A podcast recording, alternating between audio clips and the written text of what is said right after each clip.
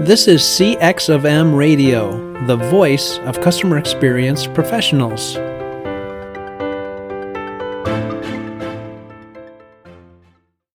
Welcome to another episode of All Things Considered CX. I'm your host, Bob Azman, the founder of Innovative CX Solutions, a past chairperson of the CXPA, and a practitioner with many years of transforming global operations and designing better customer experiences. Together with our guests and listeners, we seek to discuss, challenge, and create new understanding about how to inspire better experiences in response to ever changing customer expectations. Hello, and welcome to another episode of All Things Considered CX. I'm your host, Bob Azman, and I'm happy to have you back listening to another one of our episodes. And this one is going to be intriguing to say the least because we're finally going to have that discussion about brand and the brand's impact on experience management and how we can really transform your brand. So I'm joined today by uh, author and co-founder of a digital agency, Jeff Rosenblum. Jeff, welcome to the podcast, and please uh, introduce yourself to our listeners. Hey, Bob. Thanks for having me on. Uh, my name is Jeff Rosenblum. As you mentioned, I'm the founding partner of a digital agency. We're called Questus. We've worked with some of the biggest and the best brands in the world, and I'm also the author of a book called Friction and a new upcoming book called Exponential, which is all about how to transform your brand by empowering instead of interrupting. Excellent, Jeff. You know what we we love about our guests is what their career paths are and how do they get to what they're doing today. And we always find it intriguing when we ask this question because rarely is it a straight path. There's always kind of some some curves and some divergencies that occur. And so, if you would kind of take our listeners through uh, your career and how you got into this field and and what what's your passion around it and what makes you tick and all that kind of great stuff.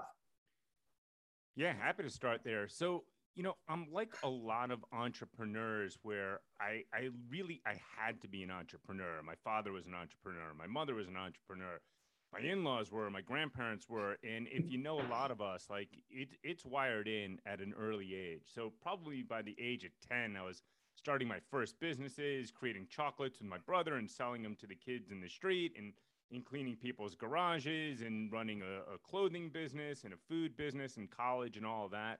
Uh, but the truth of the matter is, I was a terrible student. I mean, maybe the world's worst student ever, a real teacher's nightmare. So I barely graduated high school. I barely graduated college.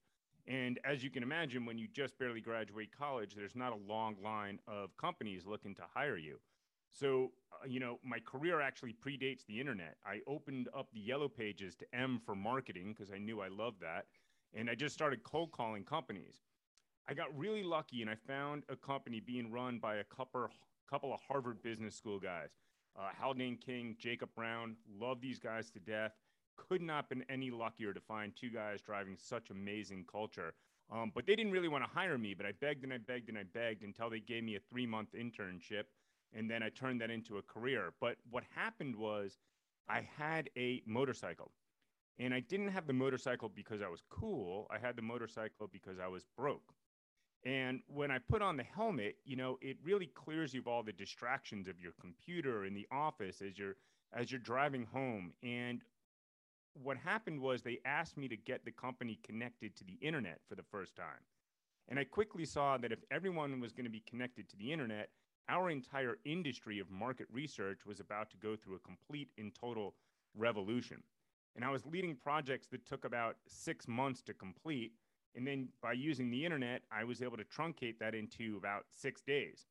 So I'm still a zit faced kid, but next thing you know, I've got Microsoft, Netscape, Sun Microsystems, Walt Disney, Levi Strauss, Discovery Channel. They're all my clients. And what happened was they didn't want to simply have me collect data. They had very specific questions. And that question was typically what does the internet mean for me and my business? What does it mean for my brand? And what does it mean for advertising? And what I realized is that advertising in every brand was about to go through a complete and total revolution. Brands can no longer be built based upon interruptions, and they can no longer be built based upon a fictitious image. that are going to be built based upon the totality of their experience. They're going to be built based upon the content they produce. They're going to be built based upon how well they empower their target audience. So at that point, I realized, you know, I'm not built for market research, just like I wasn't built for high school or college. It, it requires a certain degree of, of, of calmness and a much longer attention span than I had. But I was super passionate about this concept of embracing this advertising revolution. And at the time, my college roommate, he was a world class designer. He had uh, art gallery openings. He had famous folks like Johnny Depp or was buying his paintings. And we just got together and, you know, we talked about this revolution. And I said, let's start an advertising agency. And he said, have you ever stepped foot in one? I said, no. I said, have you? And he said, no. I said, perfect, let's do it. So, with absolutely no experience in the world of advertising, we started an advertising agency. And the idea was pretty simple let's build a team of outsiders and let's lead the revolution.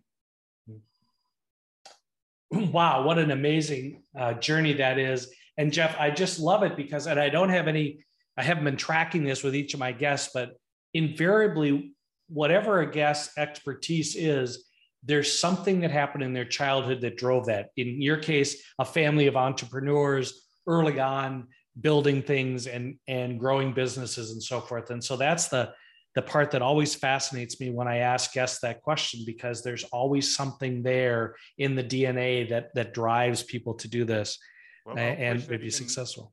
Yeah, I'll push that even further further for you, Bob, because it, it wasn't just sort of the, that DNA, but um, it was interesting. My mother was a psychotherapist, so her entire life was built around understanding, you know, how the human brain works and what motivates people and what keeps people happy. And my father was a salesman, so his job was also in the in the business of brain manipulation to get to get people to buy different products and services. But what was really interesting was my father he had a really tough upbringing. So he just really wanted to be basically a geek. Like he was a great, great dude, but he just wanted to be. Geek. So every night at dinner, there was all different science experiments. And the one that he loved, the basic theme was to show us how screwed up advertising is and how screwed up branding is. So, for example, we all know about the, the Pepsi challenge, right? You take Coke right. and Pepsi, and if you if you drink it out of the can, most people prefer Coke. But if you drink it out of the cup, so you're covering the logos. Most people prefer Pepsi, and the point being that you know Coca-Cola's brand is much stronger, even though the Pepsi product tends to taste better. But what my father would do is experiments like that, and his point was to show not just Coke and Pepsi, but he'd bring in like generic soda. And his whole idea was to show us don't believe advertising. Don't pay a dollar or whatever the price was at the time, Coke, when you could pay 25%. Don't be so quick to prevent to prefer brand A over brand B when really all you're buying is a fancy logo. And his idea was to really push me away from this world, but I was fascinated. I was like, holy smokes, this is incredible. This is the business of manipulating people's minds. And and rather than getting repelled by it, I was totally attracted to it. And and thankfully, my father, who is leading these experiments, is is literally the single most moral person I've I've ever met. And his whole idea of sales is that he never actually did sell anything. His whole job was just to take care of his clients. And if he took care of his clients, his business would grow.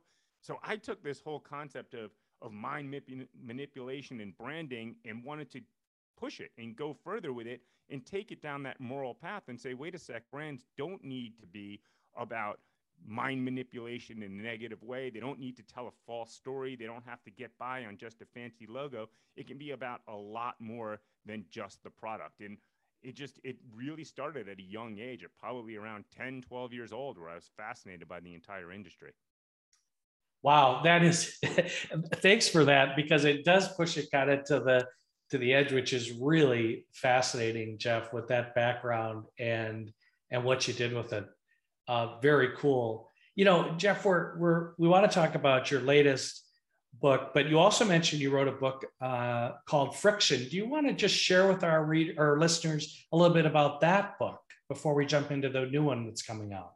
Yeah, I think your listeners would really understand the the core thesis statement of friction because you you're focused in on CX. And the idea is to say friction is anything that holds people back in life. It could be big things, and we call it macro friction, things that prevent you from being who you want to be. Or it could be micro, micro friction, something in the in the purchase journey that prevents you from doing what you want to do. And the point is, you can have some great advertising or a great brand and get somebody really interested in a product. But if you got friction in that journey, there's no way you're going to convert a prospect into a customer or a customer into a, an evangelist. So it's really about looking at the totality of that customer experience and making sure that at every step along that journey, you're empowering your target audience rather than simply creating friction.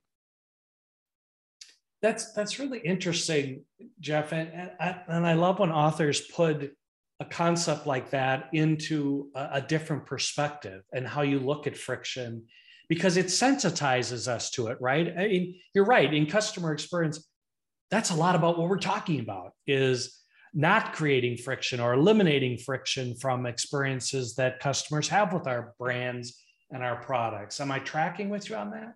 You're, you're absolutely tracking. There's really, you know, the way we're talking about it now, Bob, is a little bit more of that micro friction. So, for example, there's mm. over a trillion dollars left in shopping carts for e commerce sites every single year. And a lot of that is just simply based upon friction. Or is the mobile checkout page, is the desktop or the lap- laptop checkout page, is it confusing? Is it clumsy, right? And that's just one example, but there's so many stops along that purchase journey the packaging, the retail store, the person who doesn't smile behind the counter, the, the pop up windows, the videos that don't load, the clumsy home pages, the information that you can't find, the confusing UI and UX, all of those things become bricks between a prospect in the, in the conversion into a customer. And those bricks will build up and really create an insurmountable wall. And you know, the other big part of it though is not just that that friction in the customer experience at that micro level, but it also goes to the macro friction that I alluded to earlier, which is can brands even take it one step further and really solve the big problems that that people have in life? And when you can solve these big problems and help people fulfill upon their hopes and their dreams, then you're not just converting your prospects into customers, but that's when you're converting customers into an evangelist. Because when you can improve somebody's life, now you've got a much deeper relationship, and people are much more likely to tell their friends about it on social media, but also like at the dining room table, at the bar, around the campfire. And those recommendations are typically 12 times or more trusted than a paid advertisement. Well, now I know why I get inundated with emails from a company when I leave something in a shopping cart based on the fact that $1 trillion is left in shopping carts on a regular basis. I could see why they're responding. But, but Jeff, help me with this. And, and this is more from a personal experience standpoint is we're heading into 2022. And at the, at the time of this taping of the podcast, we're just ending the year. But why do we still have these problems as consumers ui ux interfaces websites that aren't working promotions that don't work shopping carts all why do we still have that friction? Man i love that question. Um, in in summary it's because of the machine and the shiny objects. The machine is this big advertising industry that drives people really honestly towards making a lot of the wrong decisions. So there's not anything wrong with television advertising per se. And there's not anything wrong with the entire concept of interruptions, meaning it's not just about TV ads, but it's also about print ads, banner ads, pop up ads, pre rolls. All of those tools work just fine. The issue is that we're asking all of those interruptions to do way too much.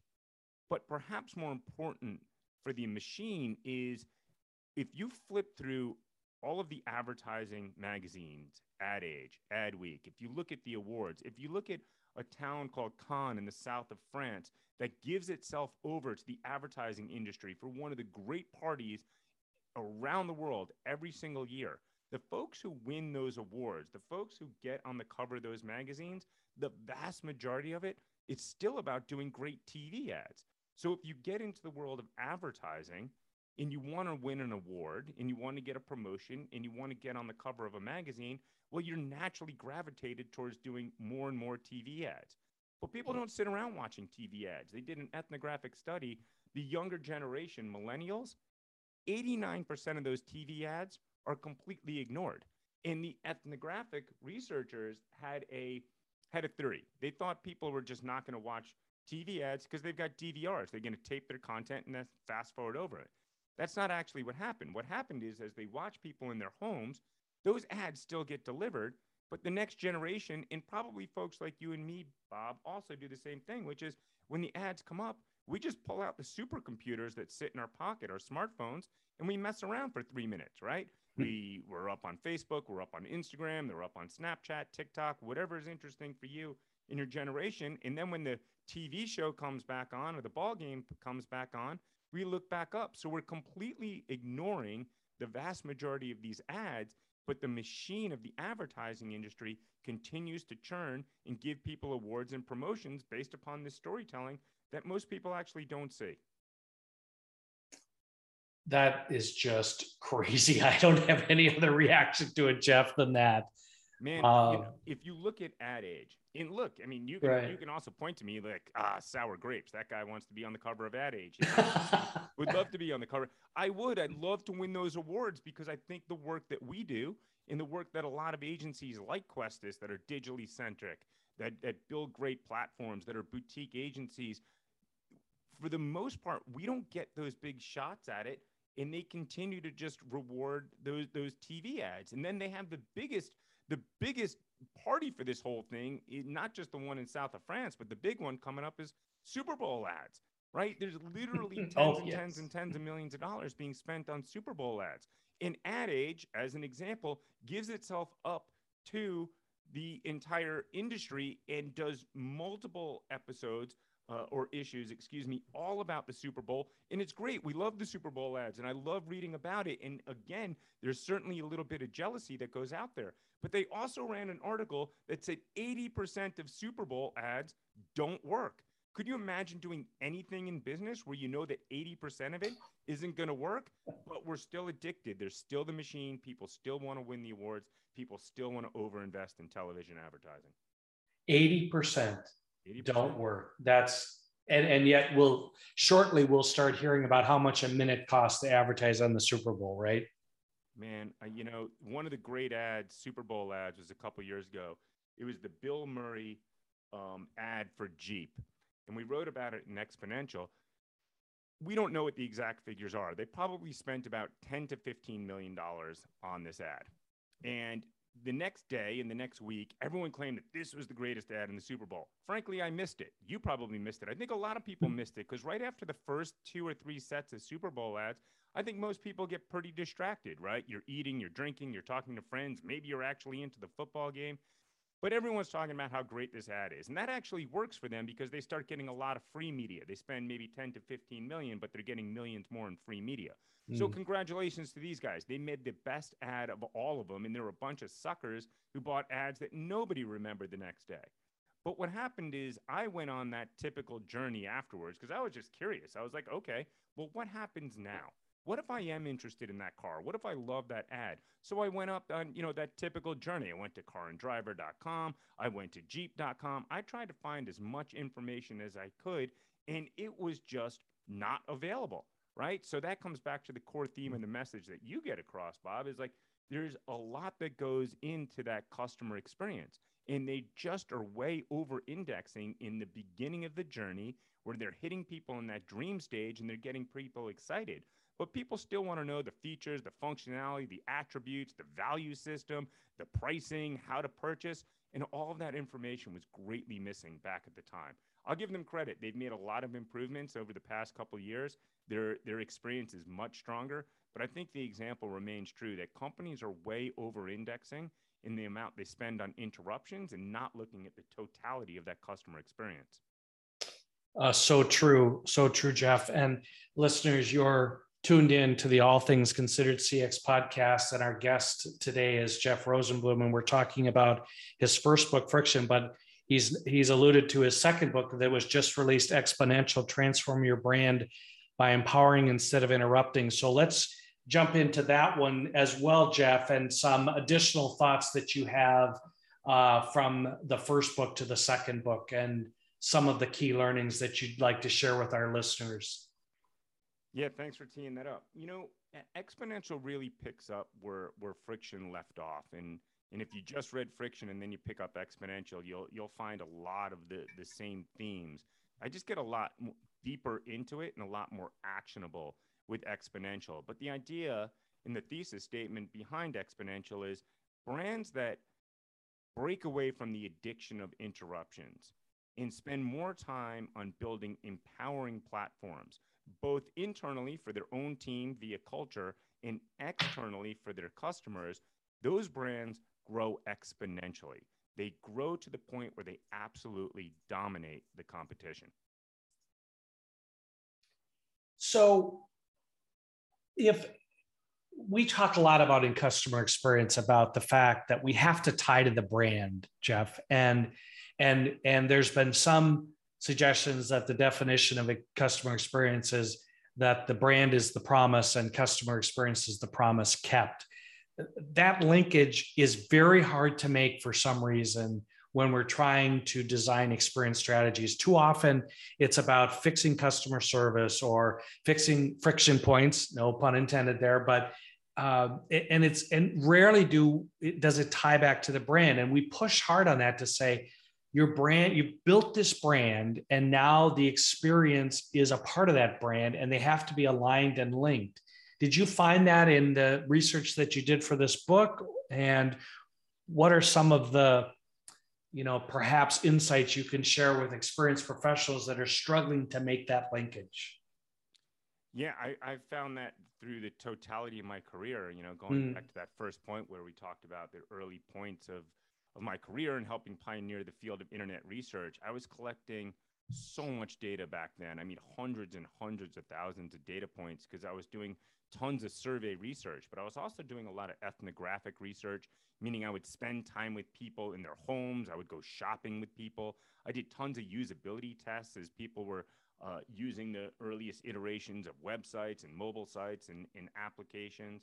And what you realize, the more you spend time with people and the more you understand their experience and, and what motivates them, is it's not about the big brand story. It's about the totality of the experience right? How many books have been written? How many articles have been written that says what is the definition of a brand? And, and usually those stories or those books come back to the concept of calling a brand a story because brands have largely been built based upon those those 30 second uh, interruptions in those 30 second stories. But now brands are built based upon the totality of the experience. And here's here's a great eye-opening piece of research. If you go back to that Jeep example, and you look at that category, the typical person, when they go to buy a car, spends 13 hours conducting research. And I think the same is true probably of most significant purchases, right? I'm not an expert in selling impulse buys like like gum and soda. My focus is a lot more on high involvement purchases, right? You're going to buy a vacation, some sporting equipment, appliances, stuff where you're going to spend dollars. So in the automotive category, you spend 13 hours. So let's say you see that Super Bowl ad. Well, that one that was long. That was a big ad. That was 60 seconds. Let's say you watched it two more times. That's three minutes. Let's say there's a bunch of 30, uh, 30 second spots. Maybe you saw some banner ads, some pop up ads, some Instagram stuff, some pre rolls. I think we can all uh, agree that at a certain point, you've seen enough and it's going to border on annoying. Well, that's about 10 minutes of total exposure. 10 minutes. that means there's 12 hours and 50 minutes left in that journey. And thanks to data and technology and creativity, now brands can do something about that 12 hours and 50 minutes. It used to be they can't really do anything. Here's a bunch of TV ads or maybe some direct mail, drive people into the dealership and hope to God you got great salespeople in the dealership. But those days are over, right? Now we can use all those aforementioned tools and do something on a one to one empowering basis across the entire consumer journey to help people invest their dollars, their time, their attention, and their evangelism as well as possible. But frankly, you know, brands are still having trouble recognizing that there's another 12 hours and 50 minutes or whatever it is in their category. There's hours and hours of time that can be applied. Yes, indeed. And I it's funny, I just wrote an article about the car buying experience and how it still has not come of age, um, and and that was based on personal experience, but just the horrendous way that um, that when you do inquiries and you're doing the research, the 12, the 13 hours of research, right? You're trying to find out information and detail and, and how difficult it is to do that when you're buying an automobile that, you know, could be 50,000 or 100,000, whatever the automobiles are costing these days, if you can find one. Um, but, but it's just fascinating to me to hear you talk about that in, in those terms because uh, it certainly is, the, is an experience that I've had. The other aspect that I want to ask you about, uh, Jeff, that you mentioned in the book is unprecedented ROI. And again, experienced professionals spend lots of time talking about how do we get experience management investments to return uh, on those investments. And it's it's difficult and oftentimes we're at fault because we treat them as mom and apple pie and we've got to do this for our customers instead of being very specific about the roi but your book seems to go into specifics about how this will produce roi for for the brands yeah absolutely and the other thing to keep in mind is is the ROI for the humans, right? So as mm. as brands and as corporations, we think about the return on investment think about that earlier example, the $1 trillion left in people's shopping carts, right? If you could just overcome whatever technological flaw that is, you're at the greatest moment in the possible relationship with a prospect, right? They're about to pull out their, their credit card and purchase from you, right? So I think we can all agree that there's some ways that, that brands can mathematically invest their dollars that are going to lead to strong ROI. But I think the other thing that we need to keep in mind is consumers also are running this equation in their head. I think it's a lot more subconscious than a corporation, but I think we're all sitting there thinking, okay, am I going to get back what I'm putting into this relationship? The amount of time I'm giving, the amount of, t- of attention I'm giving. I think a lot of people are much more aware of the amount of data they're giving, the recommendations they're giving online, the recommendations they're giving on social media and to friends and in the bars. But most importantly, the hard earned dollars that they're giving up. So I think it's really important that we help people, we empower people to invest their time, their data, their recommendations, and their dollars as effectively as possible. And what that really means is how do we give people as much functional content as possible? In the advertising industry and all those awards we're talking about, it's really based upon telling these big, engaging, emotional stories. And that's great. We do that. That's part of what we do. We do it all day, every day. We love to think we're great at it. But I think what's missing from a lot for a lot of brands is also the functional content. Going back to that Jeep example, that's a pretty big purchase, right? Or a mm-hmm. pair of skis, or a vacation, or a home appliance. There's a lot of features and functionality that can be told in a romantic, in an engaging, in an emotional way. But making sure that that target audience understands what makes your product different and what makes your product better.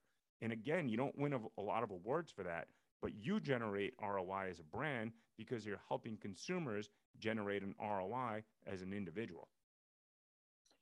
And Jeff, uh, you you give some examples in your book, uh, Apple, Patagonia, Jeep, you mentioned, and some others. Those are big brands. Is this just for the big brands, or can this be applied across uh, all sizes of businesses and brands from your perspective? No, this absolutely works great for small companies. There's there's two that I'm really enamored with. One I was just introduced to recently, American Giant. A lot of people are aware of this brand. It's it's not nearly as big as a Patagonia or a Nike. They're known for making some of the best sweatshirts that you can buy. It's a very premium sweatshirt. But what I love about it is the reason that there's such high quality sweatshirts, and now it's more than that, it's sweatshirts and pants and flannels. They, they've definitely expanded.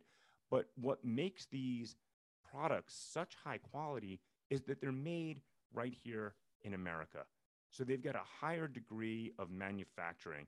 They treat the environment much better than many other manufacturing facilities overseas. Perhaps most importantly, they treat each of the human beings that work for them with dignity and respect and a stronger paycheck than they can get at other places. So now you've got factories in places that could use some help, like the Appalachian Mountains, and now they're producing sweatshirts here in America.